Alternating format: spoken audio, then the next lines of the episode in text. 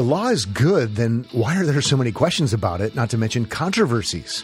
The 2024 Pactum Conference will offer clear biblical answers and wise guidance to believers seeking to understand the divine law and how it applies to life in the 21st century.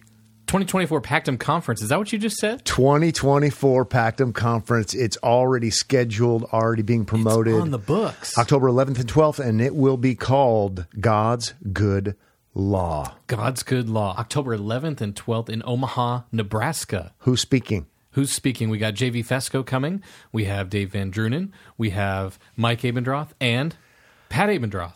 I cannot. It's wait. going to be. It is going to be awesome. awesome. Two, Yes. two of my favorite. oh, I have to say three because it's my brother. Three, yeah, three of my favorite authors. no, it's going to be a great lineup. We're going to do the Friday night, Saturday morning, like we've done in the past, but it's going to be on the 11th and 12th of October, 2024. And we're also going to do a special luncheon and a couple of seminars for pastors Yes. uh, during the lunch hour on Friday, October 11th. So if you're a pastor and you're coming, come a little bit early for some good grub, but also for some uh, good times together. I think we're going to do something on preaching and sharpening your preaching skills uh, with my brother, as well as some other things. So Yeah. should be awesome. yes. Mark Pretty your much calendars. Yeah. Save the dates. Pretty It's much be can't wait. Topics will include the law gospel paradigm. Hello, it's a Pactum event. You wouldn't Uh, believe it. Yeah, guess who's going to speak on that one? I don't know. So na- we're going to have natural law. Dave VanDrunen has a new book on natural law. We're going to talk about the three uses of the law, covenant theology and the law, legalism and antinomianism and the law. Who knows, Mike? We might just get crazy and even talk about, well, you know, theonomy Oh, hey. and the law. Oh, hey. It is going to be a thing. It's going to be great. Yeah. Absolutely. So And- keep your eyes out for more information, more details. We'll let you know when registration opens up. It's going to be awesome. Indeed. Well, speaking of conferences, today we are going to run episode 146, which is the last thing we're going to run Yes. from the 2023 Pactum Conference. Yes, it is. All things new. And this is a discussion uh, on the new creation and things related to the new creation, already not yet, uh, all kinds of things that we talked about during the conference. And it's a discussion with Michael Beck, Mike Abendroth, and myself. Yes. So enjoy this Q&A discussion from the conference. Well, the first thing is a fun fact. Over the weekend, I was told that we we consume we were well caffeinated. We consumed two thousand one hundred and twelve cups of coffee. So great job for being stimulated. Praise the Lord, we're not Mormons. So, or everyone would have been sleeping. We would have had decaffeinated coffee or something like that. So, with that in mind, I do have Mike Abendroth and Michael Beck up here. Uh, Mike Abendroth is from Massachusetts, where he pastors. He's also an author and also uh, the host of No Compromise Radio, getting close to 4,000 episodes. What do you do in your free time? And Michael Beck comes to us from New Zealand, where he pastors as well. He's also an author, and he hosts a podcast called Two Age Sojourner. And so I'm thankful for both of their ministries. Uh, since you all are here and uh, probably are willing to pray for them, maybe we could ask each of you to offer a prayer request. So, how can these folks here be praying for you, Michael Beck? You got a microphone right there. How can they be praying for you in the days ahead as you seek to pastor, to be a dad, a husband, churchman, professor? You nailed it. That's exactly what they need to be praying for. Uh, thank you. That would be amazing if you would pray for me because um, it's busy. It's very, very busy. I think that's the that's the big thing we're facing right now. We just um, obviously pastoring full time. Uh, the church is right in the heart of the city. A lot going on. Lots of. I, have five elders, which is great, and I really lean on them, and they help out. And it's you know it's. it's I'm very thankful for the team, um, and they release me to do a lot but it kind of creates another thing in that um, I'm, I'm sort of lecturing throughout the week, and then you know we got all these events moving through the year, and um, and then we've just had twins, so that's a thing on its own, um, and they're they're five months now, and so we got five kids, and then we've also just to kind of throw us over the edge, we've had my parents come over from from South Africa, from South Africa originally, to live with us um, in their retirement years. Not not in our house, but you know on our property. We've sort of organized them a little flat there, and and so they're loving it, and everything's great, and it's all harmonious and and, and good. But it's busy. busy. And so this is by far the busiest I've ever been in my life. I'm just hoping to sustain the pace well and, and not burn out. So any prayer in that regard would be amazing. Thank you. Mike? Beck always has to use the I have twins thing. I do, though. I have, Have twins.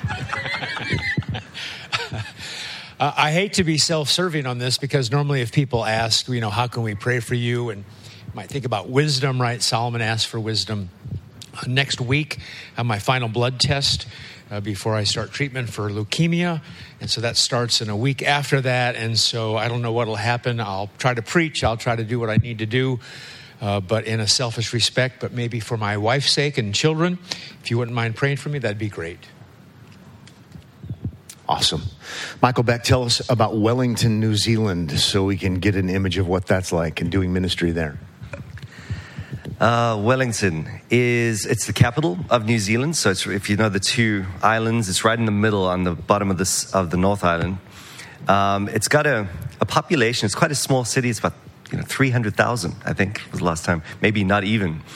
So not not a high population, but it's it's really it is a little hub, and it, there's a lot of action there. It's kind of the political center and all the students and a lot of a lot of arts and you know uh, a lot of restaurants and very sort of uh, you know it tends to be where all the hipster action happens as well and all the progressive stuff and uh, a lot of rioting and so our, you know again our, our uh, church uh, venue is right in the heart of all of that, and, and you do feel that uh, it, it feels much more normal being in other parts of New Zealand.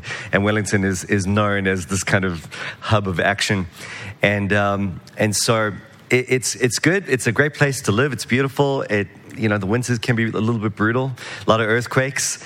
Uh, but other than that, you know, uh, it, it's really just this matter of it, it being the kind of uh, right in the f- on the front line of, of this aggressive secular uh, secularism and progressivism, and um, and so you know you feel that in ministry. Uh, almost anything that you can say that's not amenable is considered hate speech, and and so we, we don't keep signs outside of our church because that's going to you know target all sorts of things and and um, bring bring all sorts of trouble. Um, and you know more we could say about that, but but yeah, it's just uh, it's getting worse and worse and worse. And as more laws get passed, it'll get more and more difficult to to just preach the gospel uh, as we do now and put our sermons online and whatnot. Um, so yeah, it's it's an interesting place to do ministry. Not a lot of nominal. I should say as well. Not a lot of nominalism. Uh, you know, if Christians if, if they come to church, they're in. You know, so we tend to have smaller churches, but fully committed. They're a pleasure to pastor, um, and, and you, you can do a lot because everyone's you know just completely bought in. You don't get any social points for being a Christian in New Zealand, so you you know everyone who's there is is there for the right reason. Mike said on another occasion, Wellington is like Portland and San Francisco had a baby. Yeah, yeah, that's a that's how it looks anyway. I just think it was cool when he said, it's kind of a hipster place, riots. hipster riots, they go together. Skinny jeans riots. Okay, so let's shift gears a little bit and talk about theology. Um, so, over the weekend, we've been focusing on the new creation. We've been focusing on things like already, not yet. And Mike, you talked about the myth, or you changed it because that's what older brothers do. Uh, the title was supposed to be The Myth of Final Justification. He turned it into The Lie of Final Justification, and, which made me happy because that's what younger brothers do. They're encouraged by older brothers. But I digress. So, James chapter 2 would be an objection. So, as Mike's finding that passage, Is that in the New Testament? it is. It is. And so Mike was boldly emphasizing Romans chapter 8, Romans chapter 5, other such texts uh, that we are justified, declared righteous. Uh, by grace alone, through faith alone, on account of Christ alone, uh, court of law kind of thing. It's legal, it's forensic. And that future day of judgment, we already know because we're justified by faith in the finished work of Christ. Nothing left to be done. What about James 2? People say, well, actually, James 2 contradicts that, or you need to add some works because of James 2. Give us a good response, and then Mike and I will chime in and give our views if necessary. Okay, perfect. Quickly, when you turn to the book of James, here's what you should be thinking. This is probably the first book in the New Testament that was written but the events of Jesus have already occurred right? Jesus around 30 AD, public ministry, 33 dies. Uh, and, and now, 12 later, years later, 15 years later, you have the first book that you can actually read. And so, if the Gospels of Jesus are about Jesus and his good news and his person, it's not surprising that the first book that's given to us, inscripturated, is full of all kinds of commands because we know who Jesus is, gospel, and now we need law to guide us. So there's 104 verses with 52 imperatives in James and nothing about the death, burial, and resurrection. Because the death, burial, and resurrection has been talked about on earth. We don't have Matthew, Mark, Luke, and John yet, but you come to James thinking it's chock full of imperatives, of course, because we need law to guide us. And since Jesus is raised from the dead, count it all joy since you don't have to earn your salvation, but you do it out of gratitude, be doers of the word. And that's how you read the book of James. So we come to James chapter 2, and if we just pick it up in verse 14, what good is it, my brothers, if someone, literally the Greek is, continually says he has faith, but continually does not have works? That faith can't save him. And he gives a little illustration, like James does, learn from Jesus to do that. Verse 18 but someone will say, You have faith and I have works. Now look at the language here of the show me and see and show. Show me your faith apart from your works, and I will show you my faith by my works. You believe that God is one, you do well. Even the demons believe and shudder. Do you want to be shown, you foolish person, that faith apart from works is useless? Was not Abraham, our father, justified by works when he offered up his son Isaac on the altar? You see that faith was active along with his works, and faith was completed by his works.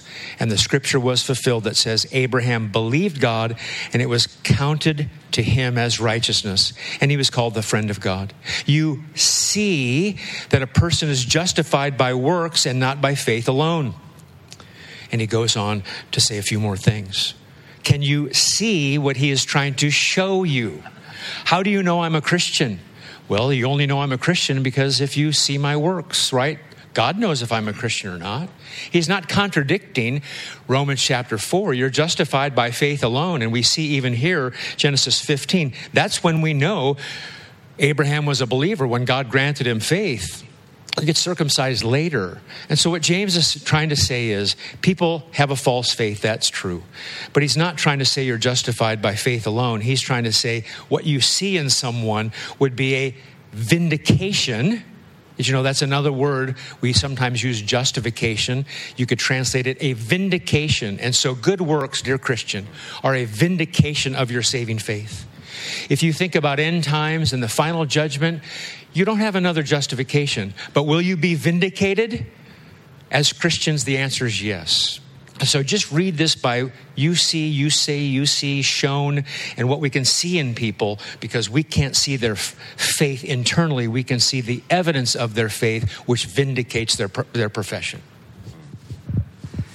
Yeah, uh, just uh, it's almost like different concerns, as you pointed out there to Paul uh, when he's talking about justification by faith. The question is not are you justified by faith? The question is, is your faith justified, vindicated? So I just like the way that that kind of, you know, has some parallel to it and it's easy to remember. And, you know, that brings both words into play there. So, yeah.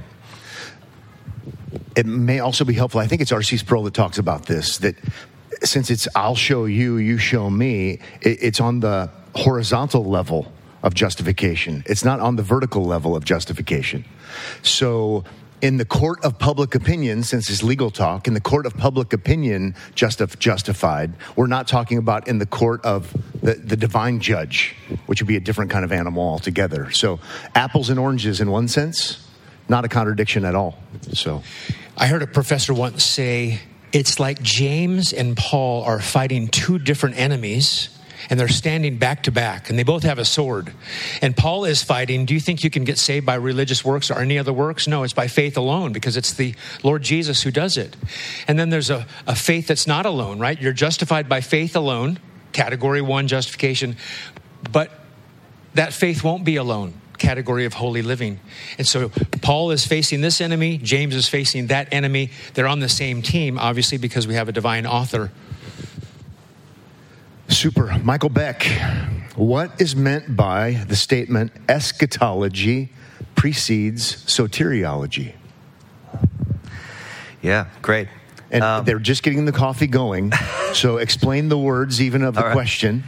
2,110 cups. Um, all right, eschatology is the the um, uh, the doctrine of the last things is is kind of usually well that's almost wrapped up in the word there in terms of what's being said, the logos about the eschatos, uh, the the doctrine of the end.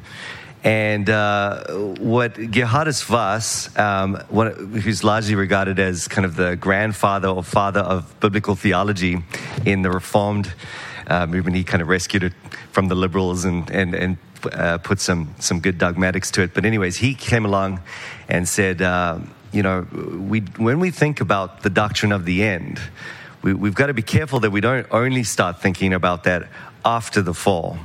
Um, and, and because, uh, you know, let's be honest, that's kind of what we're normally prone to do. We're just we're just going to read the Bible, and then we're not even thinking about the end. Then we see the fall happens, then we go and we get to the end, and then we're rarely thinking about the end when we get to the, um, the book of Revelation. But to really understand the book of Revelation, you see um, uh, all these images of the beginning before the fall. You see the tree, you see all of these things in the garden, uh, all of that stuff that really happens right in the beginning. And that's an important clue to, to deepening our insight about what, what the end is and what the fall is and what salvation is and all of these things that we care about. So he said, we have to understand that in these opening pages of Scripture, and certainly by the time you get to the Sabbath, and we'll, I'll say a little bit more about that in, the sermon, but, but uh, in, in the Sabbath is where you have the end in, in mind. Uh, the goal of history was put before man right in the very beginning. Um, just just uh, as surely as man is made in the image of God, man is made in the image of God to dwell with God forever in all eternity. And that, that's the end. That's the, the glorious result that is again held forth in the book of Revelation, again with the tree of life, again, except all of that's now in terms of redemption because of what was lost in the fall. So it's just a helpful way to see the unity of the Bible and to see a deepened insight as to what, what it is that Jesus came to do. Super. I think it's also uh, just helpful to have a, you know, we called it a prophecy conference just to kind of get people's minds thinking, provocative kind of thing. But to have Mike Abendroth talk about justification at an eschatology conference, to many of us doesn't make any sense. Right. But it needs to make a whole lot of sense because justification is an end times thing. But we're already experiencing it in the here and now. Yeah, soteriology. Sorry, I forgot to explain that one.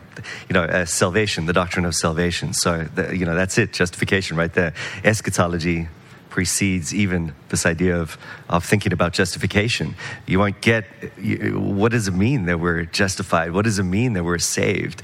You know, well, we first have to understand what, what the goal is uh, to see what was lost, to see what we have again. Super.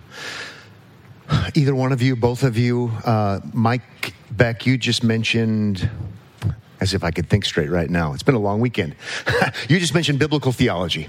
So, talk about a lot of times we hear biblical theology, we think, oh, theology that is biblical as opposed to unbiblical. Uh, so, let's talk about what biblical theology is, how it differs from systematic theology, why they're both important. How about both of you talk about that? Go ahead and start.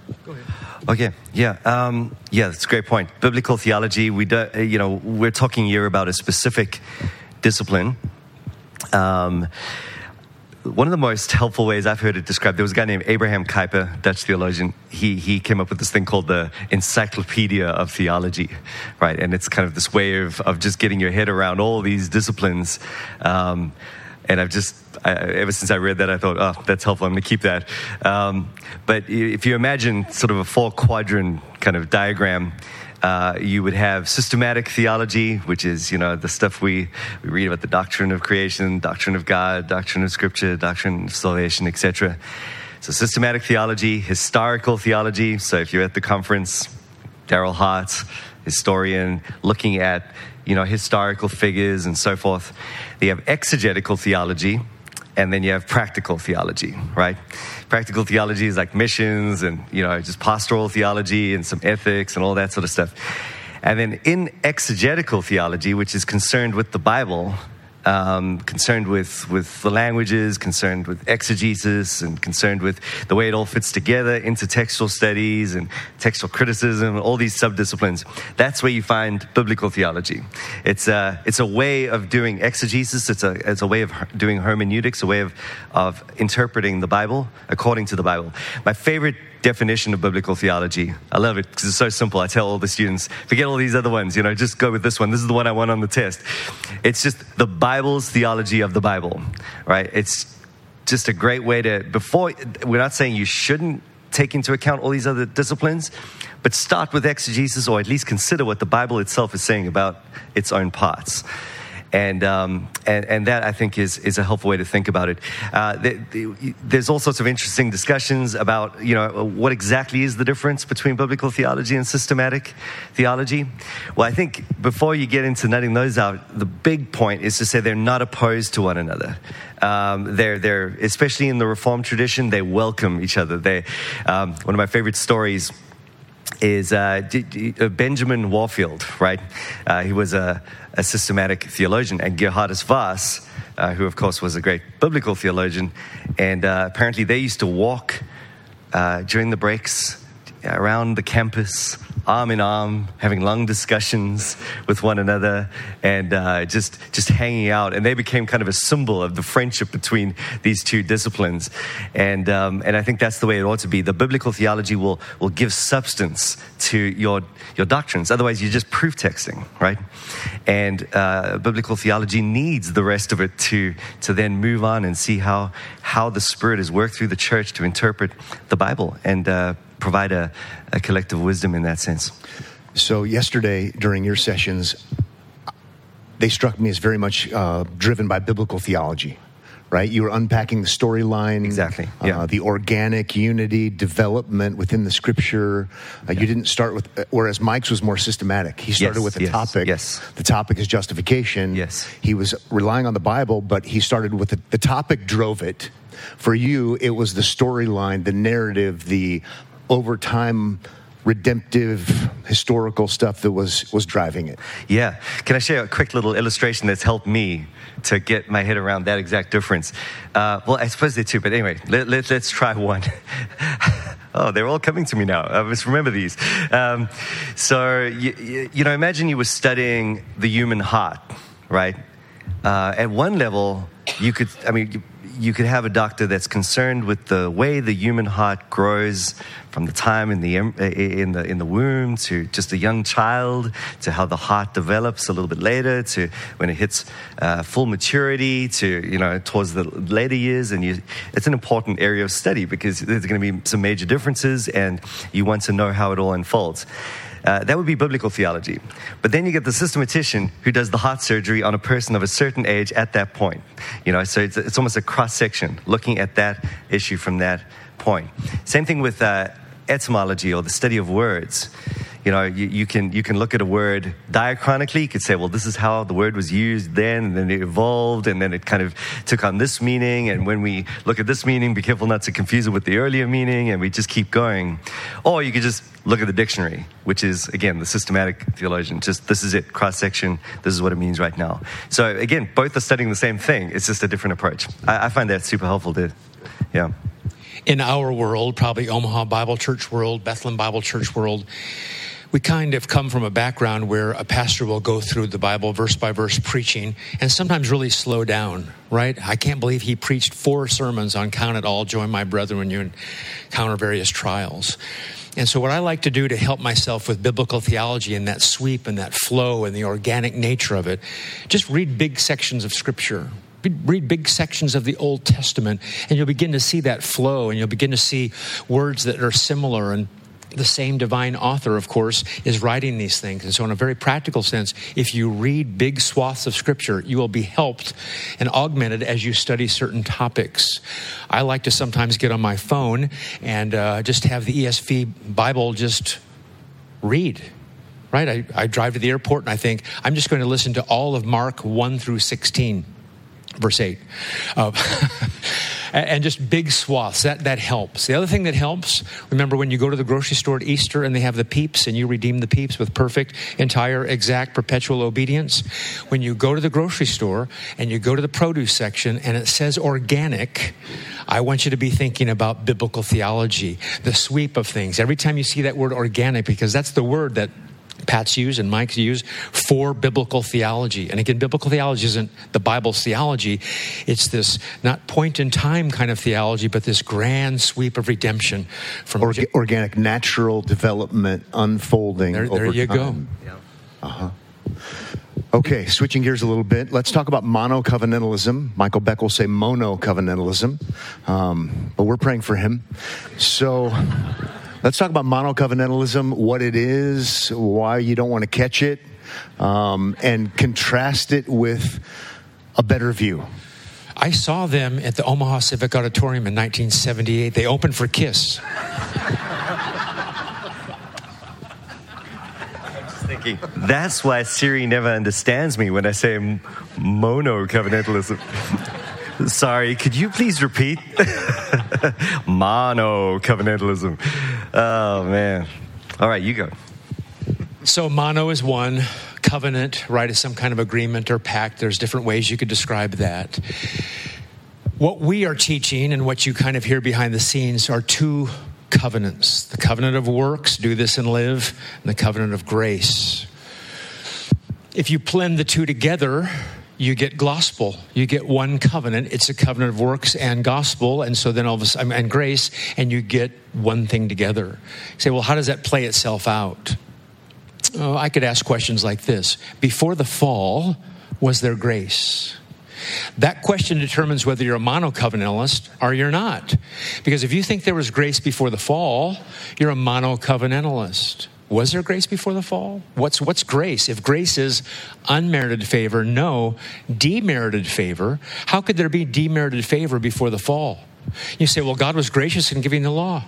No, he was good in giving the law, kind in giving the law, but it wasn't gracious because grace is reserved for sinners and transgressors and lawbreakers. And so we believe before the fall, and we teach before the fall, there was a law. And as Michael said yesterday, there was a probationary period. And if Adam were to keep the law, uh, then there would be graduation to glory, I'm sure. It's all theoretical now, but Adam fell, of course, and then there needed to be a covenant of grace that started with Genesis 3:15. And so those that are monocovenantalists, they just blend the two. Pat's got a book here, Daniel Fuller, he blends the two. Uh, John Piper blends the two other folks. Uh, Barth blends the two. Uh, oh, there's an endorsement there by John Piper. And so things get kind of squishy. And so lots of things happen if you're a monocovenantalist, including what I talked about yesterday. On that day when you die and stand before God, and then there's the final judgment, will you make it? If you're a monocovenantalist, you'll, you'll, you'll kind of turn into almost Roman Catholic, where you have to cooperate with what Rome, you have to cooperate with God to get in. We are teaching strictly covenant of works and covenant of grace. And by the way, Jesus paid it all, and God only accepts perfect works. I mean, there's nothing wrong with works, but they better be perfect to stand before God. So, there was just a couple comments. So just, and I want Michael to talk about it, but to go to your point, because you explained James so nicely earlier. So a monocovenantalist is going to say, you've got to take Paul and take James and have them talking about the exact same thing. And so you've got to have faith in Christ plus your works, and then if you do enough, God might accept you. That's that. That would be a good example. Totally, Romans two thirteen that I only alluded to yesterday. The doers of the law shall be justified, and we who believe in two covenants, the covenant of works and the covenant of grace, say to ourselves, He's just trying to show the people that they need the righteousness of God in Christ and that they can't do it. The monocovenantalist says, you know what, the doers of the law shall be justified. How are you doing? Are you doing enough to get in? Keep going. You need to blend those two things together, law and gospel. Yeah, just to repeat some of that and, and maybe just a slightly different spin. Um, the big slogan of the, I'm going to keep saying mono covenantalist because it feels weird. I, am just like, uh, then I was traffic light and mono covenantalist. I mean, it's just going to sound weird. I'm going to sound American. I mean, I'm not going to do it. All right. And, so, and, and, and he probably says fillet because he's from South Africa, not filet. Siri would understand me, so it's tempting. I think you say sir. What's sir mean? Oh, so it means so. That's right. Sheesh. Things went dark pretty quickly. We got in the car yesterday and he's like, Why are you so aggressive? I said, Well, if you want to know aggressive, just look at my brother. Come on. I'm just glad that's water, and you, you just stop the coffee right now. You just it's enough coffee for you. Um, so the you're ruining the whole thing. Uh, the big slogan is grace constitutes and law regulates. So, in other words, uh, let's mush all the covenants together, right? One covenant, eternal, temporal, let's make them all one. From the beginning, let's, we don't want to talk about anything other than one covenant. And the big slogan is always going to be grace. There's always grace. Grace constitutes. That's how could we have a covenant other than by grace is the idea. And, and you're always going to have law that regulates and that shows you the way to blessing. And if anyone ever turns away from the way of blessing, it's going to end up in uh, a way of cursing, right? So here you are in the garden and you're Adam and Eve, and uh, we know the story. That's not a that's not a covenant of works. That's not a trial period. That's just God graciously giving a, a covenant relationship to them and uh, calling them by the law to regulate their lives for blessing or for curse. You're explaining the monocovenantalist perspective. Exactly. Okay. And We had people ready to come forward for an altar call. They thought that was the Don't right. we- we got guys- the right perspective. We got guys with guns. I'm cool. Don't worry. um, so, and then we move on in the story after the fall to see exactly the same thing. It's like the fall didn't even happen. Uh, God comes to Abraham and he says, I'm graciously entering into a relationship with you, and you can either live obediently to blessing or disobediently to cursing. And then we go to Israel, and look, the same thing happens. God enters into a relationship, and you can either live obediently to blessing or disobediently to cursing. And they chose the latter. And then you get to the curse, uh, at least, sorry, to the new covenant, and now it's exactly the same thing. We're just like Adam in the garden. God comes to you and gives you a relationship and says, All right, what are you going to do, Christian? Are you going to live obediently to blessing or disobediently to cursing. So it's like there's no difference. Grace is not even on the table. It's not it's like a different religion in that sense. It's it's terrible. Yeah. So if you're looking up in a Bible search, covenant of works and covenant of grace, you're not going to find either one of those. So just so you're aware, we're talking about theological ideas to summarize theological concepts from the Bible. So Mike said, covenant of works, do this and live. You will find that statement from Jesus because he's asked how to gain eternal life. And in principle, it's true do this and live. Obey the law perfectly, personally, and perpetually. So we label that in theology a covenant of works kind of talk. Um, covenant of grace, a right relationship with God only and always has ever come freely to sinners by grace. So there are concepts, there are ideas, just so you're aware of that if you're not tracking. It's almost shorthand, right? So if we want to say, we say Arminianism, it just means a lot, right? It's a zip drive full, and we're just unlocking that, and it has all this information. And of course, we do that all the time, don't we? If I say Trinity, right? The Jehovah's Witnesses show up, they knock on the door and say, The word Trinity is not in the Bible. What do I always say? A, the word Bible is not in the Bible, and B, get off my property. And He is aggressive. no, I actually say, well, you know, I'm glad you're here to talk about spiritual things. Uh, do you have any good news? And since they're monocovenantalists, they don't. And so they don't have good news. And they'll say, well, just try to be good and do this and do that, and, and you'll make it in. And I'm like, you don't know how bad I am on the inside, how awful I am. I've tried all that. There's no hope. Well, just keep going. And then finally I say, listen, let me tell you the good news. And then I preach the gospel to them. What does that have to do with anything? Oh, the word Trinity. There you go. Right? We use certain concepts like that to understand biblical doctrine that God's the you know the Father is God, the Son is God, and the Spirit's God, and there's one God, three persons, etc. So I'm going to read a Bible Bible verse to you, uh, words from Jesus, and I want you to explain it to me in light of the fact. Well, is, is it law or is it gospel? Is it covenant of works principle uh, or covenant of grace principle? Those who have done good to the resurrection of life, and those who have done evil to the resurrection of judgment. It's the works principle. Works principle. Is it true? Yeah, we, we just a comment Yeah. on that. We we've recently started to confess the Athanasian confession at church, and um, it ends with that. And it really, it, you know, dr- it drives it home. I don't know if you've read that recently, but uh, you know, this is what's going to happen at the end. If you, you know, there's this principle of works up in play, and people, it's, it's so full on that people go, "Wait a minute, we don't know if we can say this stuff," but it's it's what's being said in the Bible the whole way through. There's this great judgment according to works. Everyone is going to j- get judged according to works. This is the bad news. This is the problem, and we need someone to work on our behalf. And uh, yeah, yeah. Listen in a similar fashion to Revelation chapter 20. And I saw the dead, great and small, standing before the throne, and the books were opened. Then another book was opened, which is the book of life, and the dead were judged by what was written in the books, according to what they had done. And the sea gave up the dead who were in it. Death and Hades gave up the dead who were in them, and they were judged, each one of them according to what they had done. Then death and Hades were thrown in the lake of fire. This is the second death, the lake of fire. And if anyone's name was not found written in the book of life, he was thrown into the fire. Did you catch what was going on there? There's two books. One book is for the unbelievers, and that book is full of deeds. Everything that person has ever done or not done. And there's another book, no deeds written in that book, only names. Why? Because the deeds have been taken care of. All the sinful deeds have been taken care of by the Lord Jesus Christ. Two books.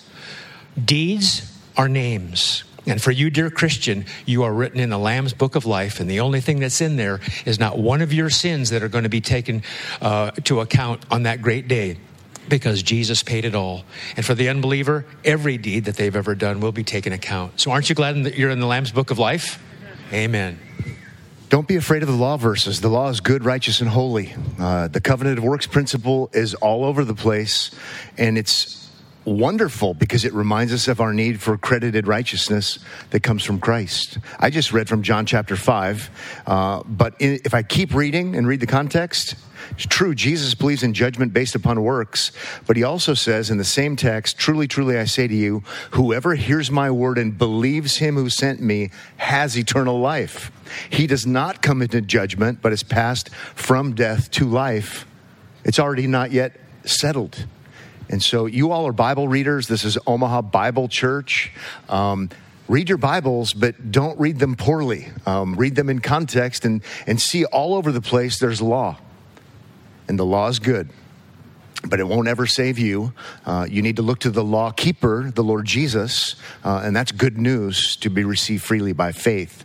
And once you see it, as we like to say, you can't unsee it, and you can be great missionaries, helping lots of Christians even um, have assurance and give Christ glory for it. especially in this part of town and this part of America uh, that I grew up in, this kind of thinking will really help you even with your evangelism. Because you know, dear Christian, there is assurance found in Christ Jesus. These things were written for you that you can really know.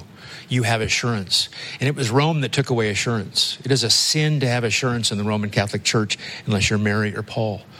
And Rome takes away assurance, and we try to give that to Christians. And so, if you ask your Catholic friends, do you know if you're going to go to heaven or not? When they're really honest with you, the answer has to be no, according to the Roman Catholic doctrine. And what a great opportunity for then, for them, for you, for then you to talk about the Lord Jesus and assurance. So we're getting close to wrapping up. So it, we, one thing we've not talked about on purpose this weekend uh, regarding eschatology, we've not talked about millennial views. And we're not going to now either. Let's close in prayer. No.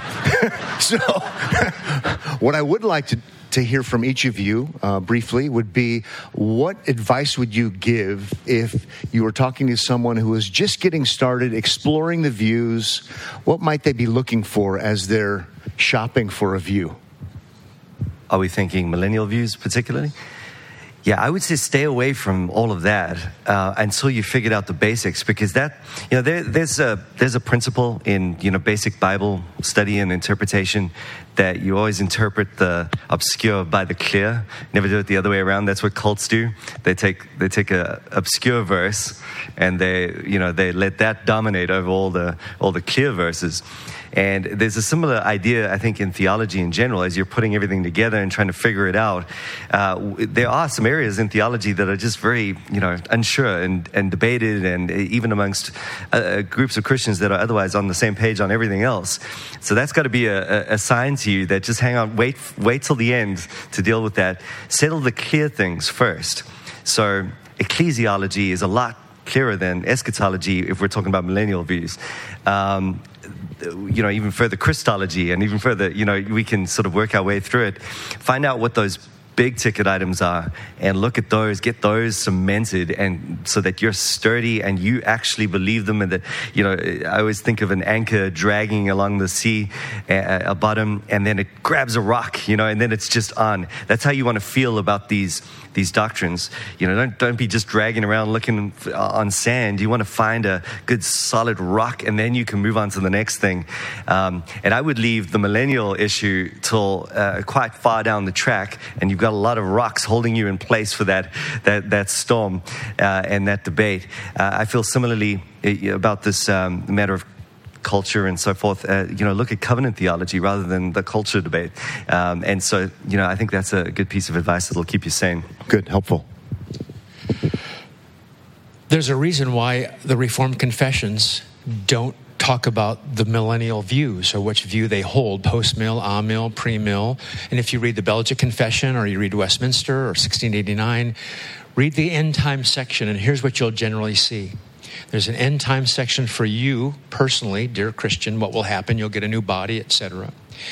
So, individual eschatology. And then there's the eschatology of the Lord Jesus. He's really going to come back in a real body, and he's going to come to judge the living and the dead.